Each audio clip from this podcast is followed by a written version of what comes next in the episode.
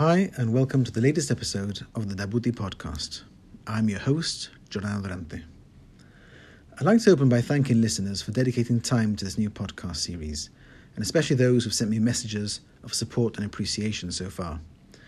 I'm not really marketing the podcast in any serious way beyond my personal social media, so it's certainly surprising to learn that we have around 50 unique listeners, the majority from Gibraltar, who've tuned in on various platforms.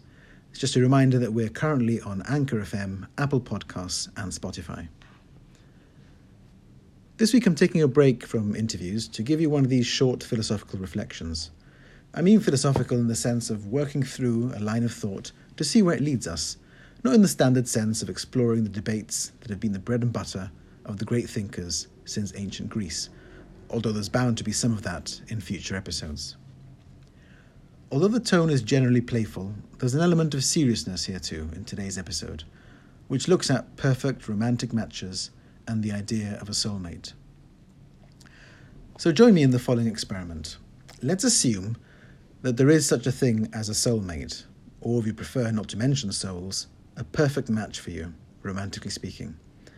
That is, let's assume that there exists one person who entirely fulfills your every physical and emotional need. That sounds a bit selfish at the moment, so let's add the rule that this supposed soulmate or perfect match can only merit that title if you also fulfill their needs. You mirror and fit each other perfectly. Now that sounds like it makes sense. There's nothing to my mind initially puzzling or contradictory about the notion that there is such a person out there. Now, many people do talk, loosely or otherwise, in ways that lead you to think that they're currently in a relationship with such a person, or that they once dated such an idealized being. If the argument I present in the next few minutes is correct, this can only be a form of sentimental nonsense. We need to start by considering the probability that, despite your limited experience, you've just managed to stumble across your ideal partner. Of course, you haven't. Let's take the case of Gibraltar. Let's build in some perfectly reasonable assumptions. Where are you likely to have met your partner? In school, at work, out and about socially in bars, via mutual friends. Let's say this wide social circle numbers a few hundred individuals, maybe even a thousand at a most liberal estimate. Are we meant to believe that through tremendous luck your soulmate was lurking there, just waiting, waiting to be found, and you're just there waiting to receive them? You can even look beyond Gibraltar. Maybe you went to study in a university in the UK.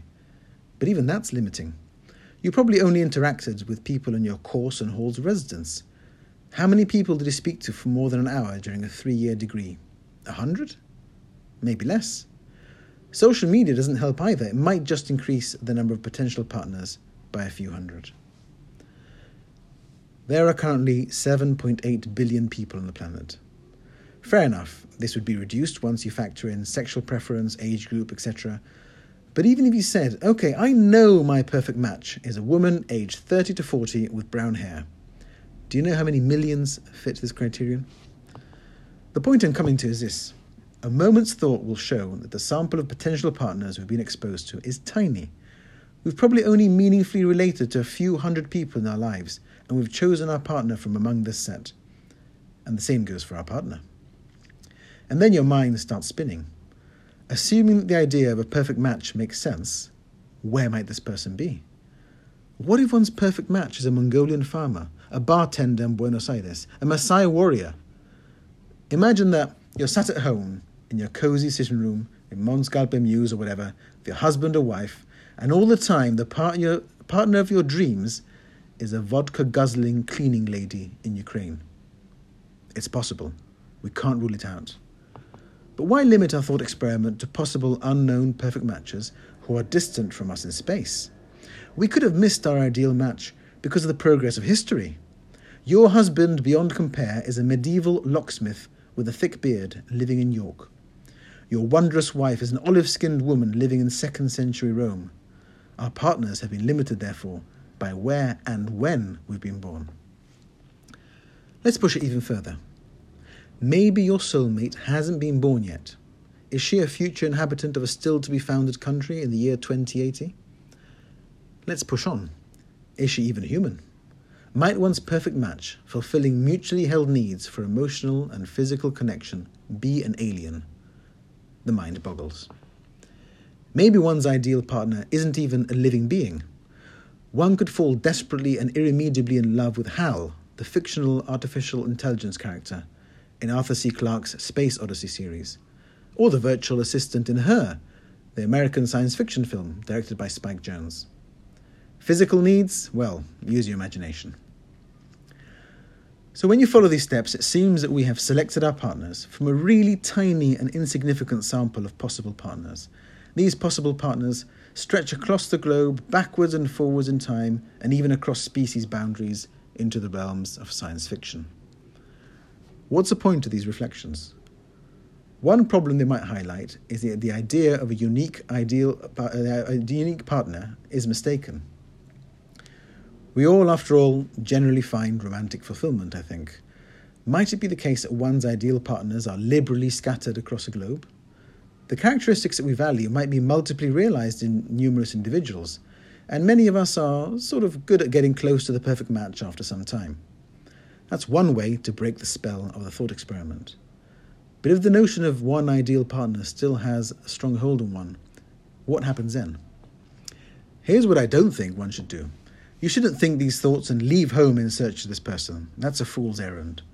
You shouldn't question either the nature of your current emotional attachments if these are otherwise healthy and strong. The idea that we're with an ideal or close to ideal person is probably a fiction, but a useful one, as useful as other illusions that keep us afloat in this world. It's surprising, though, that such reflections, however compelling they are rationally, leave love untouched. They don't urge us to do anything, just sit back and amuse ourselves for a while. We could construct ever more fanciful or far fetched examples than the ones I mentioned earlier. It would still be the case that we live as if it were true that perfect matches exist. It's one of the sustaining assumptions of our romantic lives lives that are open and sensitive to facts and details, but also rushed and impulsive. We'd lose something of what it is to love if we approached romantic relations the way we assess which car to buy or which mortgage provider to opt for. And while my working through of all these missed opportunities across time and space was appealing to the calculating part of our nature, it didn't involve our emotions at all. So we embrace two things.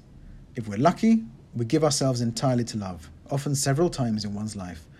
But we can also look coldly at such events as fumblings in the vast dark, missing the mark each time. Let's introduce another new fun element. Imagine now, rather than just being an exercise of our imagination, that you could meet your perfect match. Let's conjecture that a very advanced computer program has brought together the physical and emotional makeup of every past, present, and future person and is able to make unique one to one matches. Think of it as an omniscient dating app that never fails. The question arises if it's guaranteed that this app would match you with your soulmate, would you use such an app? I think most of us wouldn't. There'd be something inauthentic or forced about it. We seem to enjoy the hit and miss of romantic life. Handing over these choices to a computer would sap something vital from the whole enterprise, it seems. This drive for perfection and certainty, another myth we cling to, would render us less human by eliminating our vulnerability to error. We're all grappling about, blind, helpless, and there's something glorious about this. I think these thoughts should induce some realism and humility into how we view our current romantic situation, but more deeply, an acknowledgement that human life is profoundly contingent. Who you are today is a result of tiny chance events the job you took, the person you messaged, the person you didn't message. Things could have easily been otherwise. This should liberate us. At a most basic level, this should fuel our sense of freedom and possibility. It gives lived experience a rich texture a texture that sort of makes you glad to be alive now, with all its bafflement and wonder. Thanks for joining me. Keep listening.